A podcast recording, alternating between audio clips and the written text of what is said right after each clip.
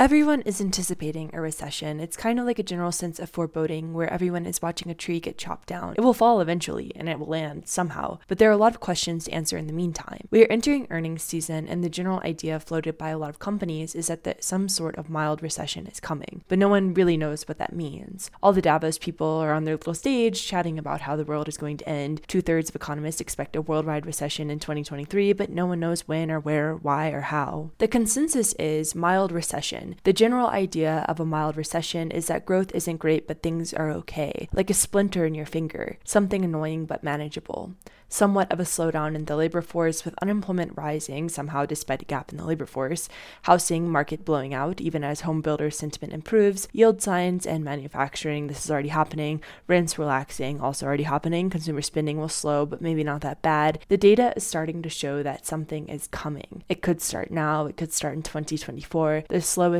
tree fall of all time. And if you just search the word mild in Bloomberg's 2023 Wall Street predictions, you get a bunch of things that say what a mild recession sort of is, but nobody really knows how to define it. No one really knows what anything means, right? Economy is basically a guessing game of sorts. It's kind of like the Scoville test for peppers. The Scoville test is imprecise because it's based on human subjectivity. Everyone has a different mouth going on with a different palate and taste receptors. Like, yes, we all know this pepper is hot, but how hot is hot, really? If we decide to apply the imprecise measure of the Scoville scale to the economy, which honestly might be just as accurate of a framework as anything else that we do to measure things, we get that a really spicy pepper would equate to a hot recession, a semi spicy pepper would be a moderate recession, and a non spicy pepper would ideally be a mild recession. Let's say that we have a mild recession, a subjective poblano on the Scoville scale. Now the question is, what comes next? If the recession is a mild poblano pepper, how long will it be mild for? As Pete Boockvar highlighted, it's more than just how the recession comes, it's the recovery that follows. A soft landing, but how soft? Or a hard downturn, but how hard?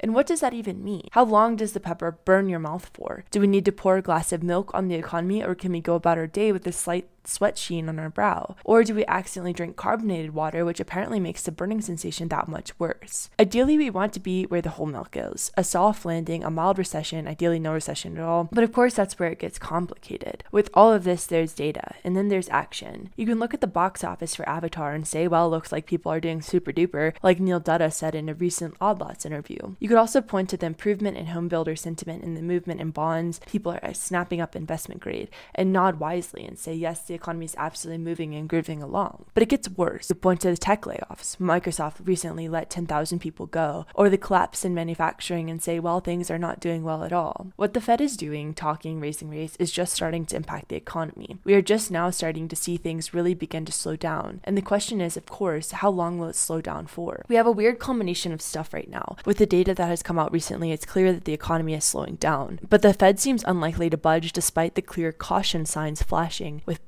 Booming about 50 basis points even as a non voting member. And with that, the combination of the Fed not budging and the data continuing to weaken, the soft landing seems a lot more like a hard downturn. Things are slowing down, but not slowing down enough for the Fed to say, oh, yeah, that's good, we'll chill out now. And the worry is that the Fed will go too hard some of the data points. The disinflationary. Industrial production fell, hiring and wage growth slowed. The Empire Manufacturing Index fell to its lowest level since May of 2020, driven by continuous fall in new orders and shipments. The Beige Book has also highlighted a big slowdown in the economy where things are becoming stagnant. Retail sales are falling too. They fell 1.1% in December. This is a broad based slowdown that shows that the consumer is not really doing that well to a certain extent. They aren't as willing to take on another 17% price hike on Slim Jim meat sticks. And this might be an unpopular opinion, but consumers shouldn't have to take on more price hikes at this point. I know it's getting expensive for companies to make things, but raising prices in the anticipation of higher prices, which is what a lot of firms did, is not good. This was a major driver of inflation in 2021 and caused excess pain and potentially excess action from the Federal Reserve. It's not just supply and demand, but it's the influence of companies on supply and demand. If companies are charging almost 20% more per quarter for meat sticks, consumers consumers are going to push back eventually, and they should. People are also running out of money. The savings rate continues to fall, and people are taking on more credit card debt to finance their purchases. Rents are falling too, 3% in the last three months on a seasonally adjusted annualized basis, according to Conor Sen. People aren't demanding new apartments, so rental growth ha- has to slow as the vacancy rate rises. Headline PPI fell by 0.5%, which is more than the estimate of 0.1%. All signs of inflation easing for producers, which ideally means that things will ease for consumers too. And of course, on a mechanical level, the treasury curve between three months and 10 years is the most inverted since 1981, meaning that markets are saying yes, a recession is coming, but they've been saying this for months. There's a lot of softness in the manufacturing sector sector, the consumer is starting to fight back too with the resistance to price hikes. But of course, there's the other side to that. China reopening. This could create some inflationary pockets across the board as three years of pent up demand is unleashed on the world. And labor market gaps too. Initial jobless claims are easing, but nowhere near where the Fed wants them to be. A lot of people retired during the pandemic and they probably aren't going to come back to work, which means that the labor market will essentially have to be reinvented through better immigration policy, working parent support, and support for workers with disabilities. Tech and finance are in a deep recession, and that contrasts against relative strength in other parts of the economy. Bonds, bond investors are going hog wild for bonds with nearly $600 billion in sales this year. Everyone wants a piece of the bond market, a sign that they aren't that worried about a recession. High yield is off to a slower start, but is showing signs of picking up steam too. Markets are getting comfy, but the Fed is likely going to continue on their hiking journey. The housing market, mortgage demand has spiked. Remember, this is pretty relative. Mortgage rates are at their lowest level since September 2022, but now are running about 45% of annual household income, a massive spike over the past few years. There could be more upward pressure on inflation moving forward, an echo effect as we start to see labor contracts reprice and residual prices move higher, which could create some inflationary worries. The BOJ is likely going to make some moves too, which could create some waves of worry. Also, as Mary Daly said, markets are priced per perfection. So, applying a matrix to our Scoville test, we can see what would drive the soft landing versus the hard downturn and the hot recession versus the mild recession. A lot of it boils down to the Federal Reserve, but it's also important to pay attention to the labor market, consumer health, housing, etc.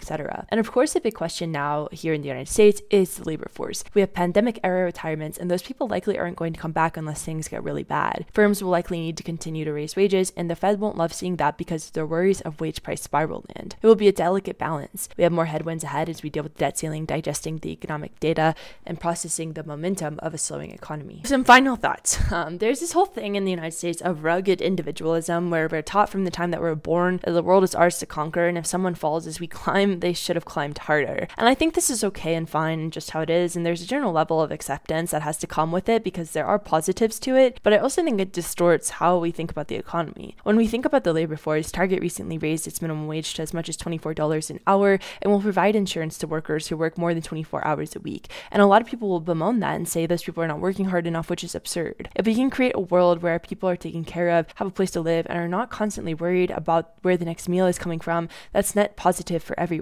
I thought this quote from Larry Fink was sort of funny because markets are based entirely on hope and expectations. And baseline, I think most people expect things to get better over the next 30 years, to sure, but stocks go up isn't always a happy world. He said BlackRock is a firm that tries to sell hope because why would anybody put something in a 30 year obligation unless you believe that something is going to be better in 30 years? We are likely facing some sort of soft downturn scenario just based on the storm of data coming forth. A mild recession is still a recession. Even if 1 million people lose their jobs, it's still a million people losing their jobs. These are people with families and plans and dreams and they matter. And it shouldn't have to be this way. So no one knows what a mild recession is. No one knows how long it will last or what will happen, but that's the base case for a lot of people. We're starting to see the slowdown begin in the numbers. The question now is how resilient the people, not consumers, but people are in the face of adversity and how corporations ch- handle a changing economic environment. And hint, the answer probably isn't raising prices more and doing share buybacks. And a mild recession is subjective, just like pepper hotness. Our world is rapidly changing. Models made from 1970s to 2019 probably won't fly anymore. There really isn't anything to say in the face of a downturn, especially one that isn't really a downturn yet. If anything, it might be a vibecession. Tech and finance jobs will flop around where other parts of the economy will be bolstered by reallocation of capital. And there's no platitude for that. It's just economic cycles, and that's all. There's no way to paint rainbows and butterflies on things like this because suffering is sometimes just suffering. But there is hope on the horizon and there are opportunities down the road. If a tree falls in the forest, it does make a sound.